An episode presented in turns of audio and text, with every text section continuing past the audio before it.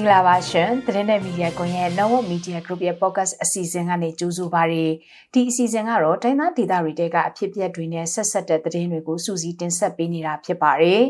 NMG ရဲ့ podcast ထုတ်လွှင့်ချက်တွေကိုဓာတ်ရိုက်နားဆင်နိုင်တယ်လို့ download လုပ်ထားပြီးတော့အဆင်ပြေတဲ့အချိန်မှနားထောင်ရင်လည်းရပါတယ်ကျွန်မအာမီပါ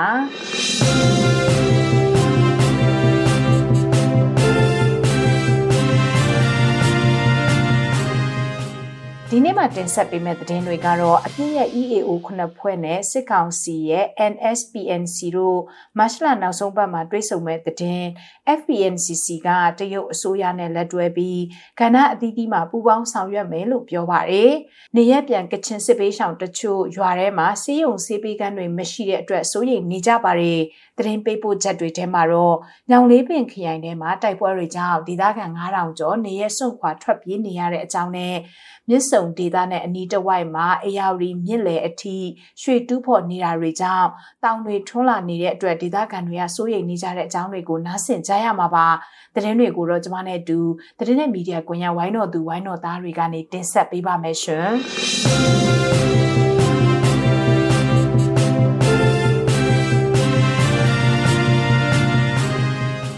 NCA လက်မှတ်ရေးထိုးထားတဲ့တိုင်းသားလက်နက်ကိုင်အဖွဲ့9ဖွဲ့နဲ့စစ်ကောင်စီရဲ့အမျိုးသားစီးလုံးညီညွတ်ရေးနဲ့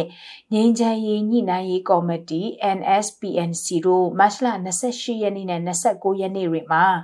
နေပြည်တော်မှာအလို့တဘောတွေ့ဆုံဆွေးနွေးဖို့ရှိတယ်လို့ PPSD ပြောရေးဆိုခွင့်ရှိသူဗိုလ်မှူးကြီးစောကျော်ညွန့်ကပြောပါတယ်မြန်မာနိုင်ငံမှာလက်ရှိကြုံတွေ့နေရတဲ့အခက်အခဲဟာနိုင်ငံရေးကြောင့်ပေါ်ပေါက်လာတာဖြစ်တဲ့အတွက်နိုင်ငံရေးတွေ့ဆုံဆွေးနွေးရေးနည်းနဲ့တွဲဆုံဆွေးနွေးအဖြေရှာတာကပဲပြည်ထောင်စုအတွက်ရောနိုင်ငံသားအလုံးအတွက်ပါထိခိုက်နစ်နာမှုအ ਨੇ ဆုံးလမ်းကြောင်းကိုရွေးချယ်နိုင်မှာဖြစ်တယ်လို့သူကပြောပါတယ်။လက်ရှိစစ်အာဏာသိမ်းကာလအတွင်း NCA စာချုပ်ကိုအခြေခံပြီးတော့လုပ်နေတဲ့ငြိမ်းချမ်းရေးလုပ်ငန်းစဉ်တွေကလည်းစစ်အာဏာသိမ်းမှုနောက်ဆက်တွဲကြောင့်စုံစုံလင်းလင်းမရှိတော့ပဲ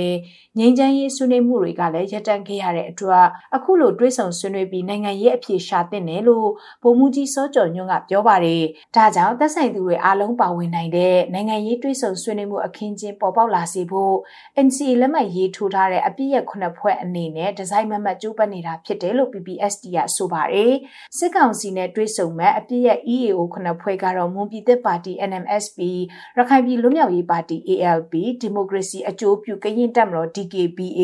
ကရင်မျိုးသားအစည်းအရုံးကရင်မျိုးသားလွတ်မြောက်ရေးတပ်မတော်ငြိမ်းချမ်းရေးကောင်စီ KNU KNLA PC လာဟုဒီမိုကရက်တစ်အစည်းအရုံး LDU ပို့မျိုးသားလွတ်မြောက်ရေးအဖွဲ့ချုပ် PNLO နဲ့ရှမ်းပြည်ပြည်လဲထူထောင်ရေးကောင်စီရှမ်းပြည်တပ်မတော် RCSS SSA တို့ဖြစ်ကြပါတယ်။ပြည်ထောင်စုနိုင်ငံရေးတွဲဆုံဆွေးနွေးရေးကော်မတီ FPNCC ကတရုတ်အစိုးရနဲ့လက်တွဲပြီးတော့ကဏ္ဍအသီးသီးမှာပူးပေါင်းဆောင်ရွက်သွားမယ်လို့အခုလ15ရက်နေ့နဲ့16ရက်နေ့မှာကျင်းပပြုလုပ်ခဲ့တဲ့ FPNCC ရဲ့လုပ်ငန်းစဉ်အစည်းအဝေးအပြီးမှာထုတ်ပြန်ပြောဆိုလိုက်ပါတယ် FPNCC က COVID-19 ကပ်ရောဂါကာလအတော်တွင်အခက်အခဲတွေကိုရင်ဆိုင်ကျော်ဖြတ်နိုင်အောင် ကျော်လွှားနိုင်အောင်နောင်ကျိုးမဲ့အကူအညီတွေပေးခဲ့တဲ့တရုတ်အစိုးရကိုအထူးကျေးဇူးတင်တယ်လို့ဆိုပါတယ်ကိုဗစ်ကပ်ရောဂါကာလအလွန်မှာလည်း FPNCC ကတရုတ်အစိုးရနဲ့ဆက်လက်လက်တွဲပြီးတော့နေဆက်ဒေတာတည်ငြိမ်ရေးကိုတိုးမြင့်ဆောင်ရွက်ရင်းကျန်းမာရေးလူမှုရေးနဲ့လူဝင်မှုကုန်သွယ်ကူးသန်းသွာလာရေးအပိုင်းအပြင်တခြားကဏ္ဍအသီးသီးမှာလည်းပူးပေါင်းဆောင်ရွက်သွားမှာဖြစ်တယ်လို့မတ်လ16ရက်နေ့အစည်းအဝေးအပြီးမှာထုတ်ပြန်ထားပါတယ်။ FPNCC ရဲ့ထုတ်ပြန်ချက်ထဲမှာမြန်မာနိုင်ငံမှာဖြစ်ပေါ်နေတဲ့ပြည်တွင်းပဋိပက္ခတွေကိုပြည်လည်ချုပ်ငြိမ်းသွားနိုင်ရေးအတွက်တရုတ်ပြည်သူ့သမ္မတနိုင်ငံရဲ့ဂျားဝင်ဆောင်ရွက်မှုအပေါ်ကြိုးစိုးထောက်ခံတယ်လို့လည်းဆိုပါတယ်။ဒါအပြင်မြန်မာပြည်တွင်းရေးနဲ့ပတ်သက်ပြီးနေဆက်ဒေသမှာရှိတဲ့လူနည်းစုတိုင်းသားလူမျိုးတွေအနေနဲ့ဗမာပြည်မနဲ့အလုံးစုံငြိမ်းချမ်းရေးတည်ဆောက်ပြီး Federal Democracy ပြည်ထောင်စုတရက်ကိုတည်ထောင်ကြရမယ်လို့ယူဆကြောင်းနဲ့အဲ့ဒီယူဆချက်ကိုအကောင့်ထဲပေါ်ဖို့နှီးမျိုးစုံရှိပေမဲ့နောက်ဆုံးမှာလူနည်းစုတိုင်းရင်းသားတွေရဲ့အင်အားနဲ့အစွမ်းအစတွေကိုပဲအားကိုးရမှာဖြစ်တယ်လို့ FPNCC ကဆိုပါတယ်။ပြည်ထောင်စုနိုင်ငံရေးဆွေးနွေးညှိနှိုင်းရေးကော်မတီ FPNCC အဖွဲ့ဝင်တွေကတော့ကချင်လွတ်လပ်ရေးအဖွဲ့ KIO ရှမ်းပြည်တိုးတက်ရေးပါတီ SSPP မြန်မာနိုင်ငံအမှန်တရားနဲ့မျှတမှုအမျိုးသားပါတီ MNDAA အမျိုးသားအဖွဲ့ချုပ် ULA ပလောင်ပြည်လွတ်မြောက်ရေးတပ်ဦး PSLF ရှမ်းပြည်နယ်အရှေ့ပိုင်းအထူးဒေသလေးငြိမ်းချမ်းရေးနဲ့စီလုံးရေးကော်မတီမိုင်းလာ NDAA ဝါပြည်သွေးစည်းညီညွတ်ရေးပါတီ UWSP တို့ပါဝင်တာဖြစ်ပါတယ်။ နောက်တစ်ပုတ်ကတော့နေရက်ကိုပြန်သွားတဲ့ကချင်စစ်ဘေးရှောင်တွေနဲ့ပတ်သက်တဲ့သတင်းတစ်ပုတ်ဖြစ်ပါတယ်။မူလနေရက်ရင်းဖြစ်တဲ့ဂါရယန်ကျေးရွာမှာပြန်လည်နေထိုင်ကြတဲ့ကချင်စစ်ဘေးရှောင်တွေကကျေးရွာအတွင်းစေးရုံစေးခန်းမရှိတဲ့အတွက်အရေးပေါ်ဖျားနာလာရင်ချက်ချင်းကျန်းမာရေးစောင့်ရှောက်မှုတွေအလွယ်တကူမရမှာကိုစိုးရိမ်နေကြပါတယ်။ကချင်ပြည်နယ်ဝိုင်းမော်မြို့နယ်ဂါရယန်ကျေးရွာအတွင်းမှာပြန်လည်နေထိုင်ကြတာအခုဆိုရင်နှစ်နှစ်နီးပါးရှိလာပြီဖြစ်ပေမဲ့လက်ရှိအချိန်ထိဆေးရုံဆေးကန်းတွေမရှိသေးဘူးလို့နေရက်ပြန်သွားတဲ့စစ်ပေးရှောင်တွေကပြောပါတယ်ဒေသအတွင်းအစိတ်ရှိတဲ့တတဝါတွေကြိုက်ခံရတာငှက်ဖျားနဲ့တခြားအသက်အန္တရာယ်ရှိနိုင်တဲ့ယောဂတွေဖြစ်ပွားလာရင်အရေးပေါ်ဆေးကုသမှုအချိန်မီမရရှိမှာကိုလည်းစိုးရိမ်တယ်လို့နေရက်ကိုပြန်သွားတဲ့ကချင်စစ်ပေးရှောင်မျိုးသမီးတယောက်ကပြောပါတယ်ဂါရယန်ကျေးရွာမှာဆေးရုံဆေးကန်းမရှိတဲ့အတွက်ဖျားနာလာတဲ့အချိန်မှာပဲဖြစ်ဖြစ်လိုအပ်တဲ့ကျန်းမာရေးစောင့်ရှောက်မှုတွေအတွက်ရွာကနေမော်တော်ကားဆိုင်ကယ်တွေနဲ့နှစ်နာရီနီးပါးလောက်သွားရတဲ့ဝိုင်းမော်မြို့ပေါ်ကဆေးရုံဆေးကန်းတွေမှာသွားပြီးတော့ဆေးကုသမှုခံယူရတယ်လို့ဆိုကြပါတယ်။ညအချိန်မတော်အရေးပေါ်ဆေးကုသမှုလိုအပ်ရင်လည်းဝိုင်းမော်မြို့ကိုသွားဖို့ဆိုတာမျိုးကတော့လမ်းတစ်လျှောက်မှာရှိနေတဲ့စစ်ကောင်စီတပ်ရဲ့စစ်ဆေးမှုတွေတင်းကျပ်ထားတာကြောင့်အရေးပေါ်ဆေးကုသမှုသွားဖို့ခက်ခဲတယ်လို့လည်းဆိုကြပါတယ်။ဂါရယန်ရွာသားတွေကတော့အရင်2010ခုနှစ်အစောပိုင်းကာလတွေက တိုက်ပွဲတွေမဖြစ်ပွားခင်အချိန်တုန်းကလိုမျိုးကျန်းမာရေးဆိုင်ရာကြီးလက်စီပီခန့်တစ်ခုအမြန်ဆုံးချပေးဖို့ကျန်းမာရေးဝန်ထမ်းတွေချပေးဖို့မျှော်လင့်နေကြပါတယ်။ဂါရယန်စစ်ပေးရှောင်တွေဟာ2021နဲ့2023ခုနှစ်တို့မှာနေရက်ကျေးရွာကိုပြန်ကြတာဖြစ်ပြီးအခုဆိုရင်လူဦးရေ1400နီးပါးနေထိုင်နေပြီဖြစ်ပါတယ်။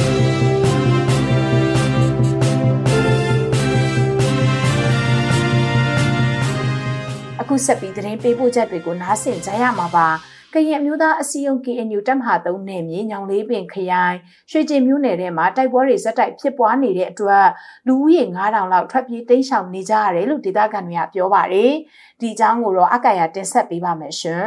ရွှေကျင်မြို့နယ်ချင်းမှာမတ်လဒုတိယအပတ်ကစတင်ပြီးတိုက်ပွဲတွေဖြစ်ပွားနေတာဒီနေ့အချိန်ထိဖြစ်ပြီးတိုက်ပွဲတွေကြောင့်ထပ်ပြေးသိမ်းရှောင်နေရတဲ့ဒေရခန်9000လောက်ရှိနိုင်တယ်လို့ညောင်လေးပင်ခရိုင်ကရင်လူမှုရေးရာဖွဲ့တာဝန်ရှိသူဆိုအစ်တာကပြောပါရယ်ကျွန်တော်ဒီမနေ့ထိကတိုက်တက်ပွဲသာကြားနေရတော့ပဲလက်နေသားတွေလည်းကြားနေရတော့ဗောနော်ကျွန်တော်တို့ဟောဗောနော်တက်ပွဲဖြစ်ရတာလက်ရှိလောဆယ်တော့ယူရဖြစ်နေဥစ္စာတော့ဒီဂျားထဲမှာသဘောတာလာရှိပါပြီကြာဟို9ရက် တပတ်ဝန်းကျင်9ရက်တပတ်လောက်ရှိပါပြီပေါ့နော်ဒီကြားထဲမှာပြင်တာပေါ့နော်စစ်ကောင်စီတပ်နဲ့ KNU လက်အောက်ခံကရင်ကာကွယ်ရေးတပ်တို့အကြားတိုက်ပွဲဖြစ်ပွားခဲ့တာဖြစ်တယ်လို့ကရင်လူမှုရေးရာအဖွဲ့ကပြောပါရယ်။အဲ့ဒီတိုက်ပွဲတွေကြောင့်ဒေသခံတွေဟာစစ်ဘေးလွတ်နိုင်မဲ့နေရဒေသရီဘက်ကိုထပ်ပြေးတိမ်းရှောင်နေရတယ်လို့ Soy Star ကဆက်ပြောပါရယ်။အေးဖလာဆိုရဗျာအေဂျီဘော300ကျော်ရှိတယ်ဗျာ ဒီနေ့ပေါင်း300ကျော်ရှိတယ်ဆိုရင်လူပဲဖြစ်ဖြစ်ဟိုကျွန်တော်တို့ကလို့ထွက်ပြီးတင်းချောင်သွားတယ်ဆိုရင်အဲ့အေးဗလာရွာကိုပဲရွာမှာပြန်ကြည့်မယ်ဆိုရင်လူဦးရေဆိုရင်ဦးဟိုကြားမပေါ့နော်စုပေါင်းဆိုအားလုံးလူပေါင်း2000ကျော်ရှိတယ်ဗျအဲနောက်တစ်ခုကျတော့ချောင်းကျိုးဆိုရင်တေချေပေါင်း90ရှိတယ်ဗျအဲ့ဒါတရွာလုံးထွက်ပြီးတင်းချောင်သွားပြီးဆိုရင်ကျွန်တော်တို့လူပဲဖြစ်ဖြစ်အဲ့ဒါဆိုရင်လူဦးရေ1000ကျော်ရှိပါတယ်ဗျအားလုံးစုပေါင်းဆိုလူပေါင်း4000ကျော်5000ဝန်းကျင်ရှိပါတယ်ဗျ အင်းဗလာချောင်းကျိုးပစွန်အိုင်လက်ကောက်ဝပြင်ရမိုးခိုအင်းကြိုင်အင်းဘဝဝိုင်ကျွန်းဖိုးပိုက်ဆန်ရွှေခဲစုညောင်အိုင်အဆရှိတဲ့ရွာ၁၂ရွာကဒေရခန်တွေထွက်ပြေးတိမ်းရှောင်နေရတာဖြစ်တယ်လို့အမိမဖော်လူတဲ့ဒေရခန်အမျိုးသားတယောက်ကပြောပါရယ်အခုတချို့ရောနေကြရစီဂျီပဲနဲ့ပတ်ပြီးတော့ဟိုပြည်ကြကြတာပေါ့နော်အတိရှိတဲ့နေရာတွေခေါင်းကြောင်းတို့ဘာလို့မှဟိုတချို့ဆွေမျိုးရှိတဲ့နေရာလေးလိုက်ပြီးတော့နေကြတာပေါ့လေအဲ့လိုပဲသိရတယ် ဆက်နေရလားရှိတယ်လူကြီးတော့ထောင်ကျော်မှာပဲတင်တယ်အဲ့ဒီထောင်ကျော်ဆိုလူကြီးတော့3 4ကြောက်တော့အတားလေးပဲဒေရခန်တွေကရွှေကျင်မြို့နဲ့မတ်ပီကျေးရွာဝစုအရာကြီးကျေးရွာကကြောက်မိုးဖျားဖက်ကိုထပ်ပြေးတင်းရှောင်နေကြရတဲ့သူတွေရှိသလိုစစ်ပေးလူရတခြားကျေးရွာတွေဘက်ကိုထပ်ပြေးတင်းရှောင်ကြတဲ့သူတွေလည်းရှိတယ်လို့ဆိုပါတယ်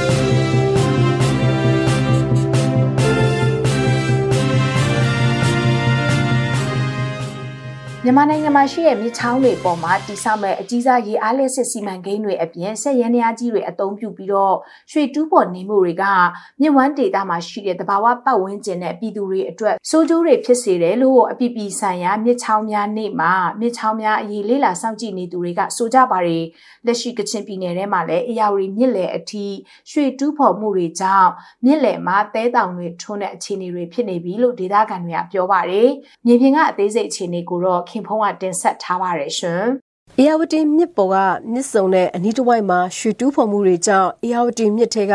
သဲတောင်ပြင်ဧရိယာပုံမကျေပြန့်လာပြီးရေလမ်းကြောင်းပြောင်းလဲမှုတွေရှိနေပြီလို့ဒေသအတွင်းကကချင်ပီတူတယောက်ကပြောပါတယ်။ဟုတ်ကဲ့ ဒီဘက်ကူးလို့တော့မရမလို့ဖြစ်နေမြစ်ကလည်းအေယာဝတီမြစ်ကလည်းအဲ့လိုမျိုးဖြစ်သွားအဲ့အဲ့ဒါကလည်းတော့လေသူတို့ရွှေတူးတာများလာတော့သူကအေးတောင်ပြင်များသွားတယ်။ရေလမ်းကြောင်းကြီးလွဲသွားတယ်ဆိုတာအဲ့ဒါပဲပေါ့။လက်ရှိမှာဗလမင်းထင်မြစ်ကူတတာအထက်ရှိအေယာဝတီမြစ်ယိုတချောင်းနဲ့မြစ်စုံအထက်မရိခချောင်းနေရာတွေမှာလုပ်ငန်းရှင်တွေကစက်ကြီးတွေနဲ့နေညမပြတ်ရွှေတူးဖော်တာတွေကိုလှုံ့ဆော်နေကြတယ်လို့မြစ်ကြီးနားမြို့ခံတွေကပြောပါတယ်။ စစ်တပ်ကအာဏာမသိမ်းခင်အချိန်မှာအေယာဝတီမြစ်ရိုးတလျှောက်ရွှေတူးဖော်မှုတွေရှိခဲ့ပေမဲ့လည်းအခုလောက်မဆိုးရခဲ့ဘူးလို့ဒေသခံတွေကပြောပါတယ်။2021ခုနှစ်အာဏာသိမ်းမှုနောက်ပိုင်းမှာစက်ရန်တရားကြီးတွေနဲ့တရားမဝင်ရွှေတူးဖော်မှုကပုံမှုများပြားလာပြီးဘူတာအောင်စွန်ဘရာဘောအစရှိတဲ့ဒေသတွေအထိရွှေတူးဖော်နေကြတယ်လို့ပြောပါတယ်။အခုဒီ2021နောက်ပိုင်းဒီအာဏာသိမ်းပြီးတဲ့နောက်ပိုင်းကျတော့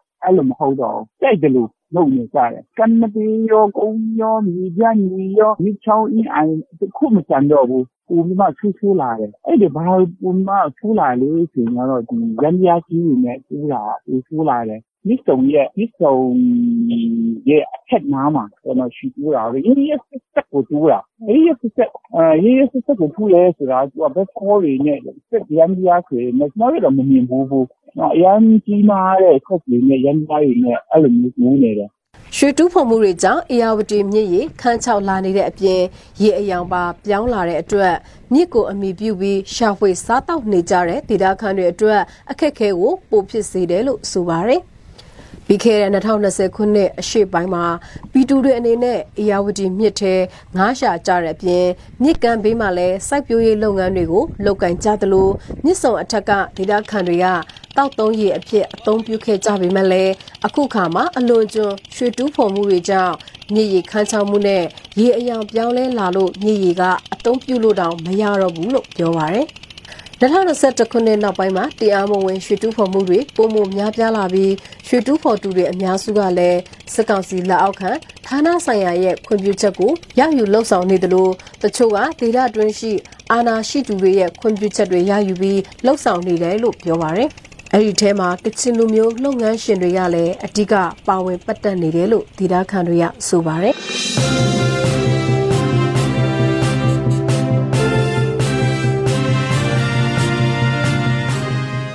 ဒီနေ့ရဲ့သတင်းအစီအစဉ်ကိုကျမတို့ဒီမှာပဲရပ်နားမှာဖြစ်ပါတယ်။တိုင်းသားဒေသတွေတဲကအဖြစ်ပြက်တွေနဲ့ဆက်ဆက်တဲ့သတင်းတွေကိုသတင်းနဲ့မီဒီယာကွန်ရက်ဝိုင်းတော်သားတွေကနေတင်ဆက်ပေးနေတာဖြစ်ပါတယ်။သတင်းနဲ့မီဒီယာကွန်ရက်သတင်းဌာနရဲ့ podcast ထုတ်လွှင့်ချက်တွေကိုနားဆင်နေကြတဲ့မိဘပြည်သူအားလုံးရှင်လန်းချမ်းမြေ့ကြပါစေရှင်။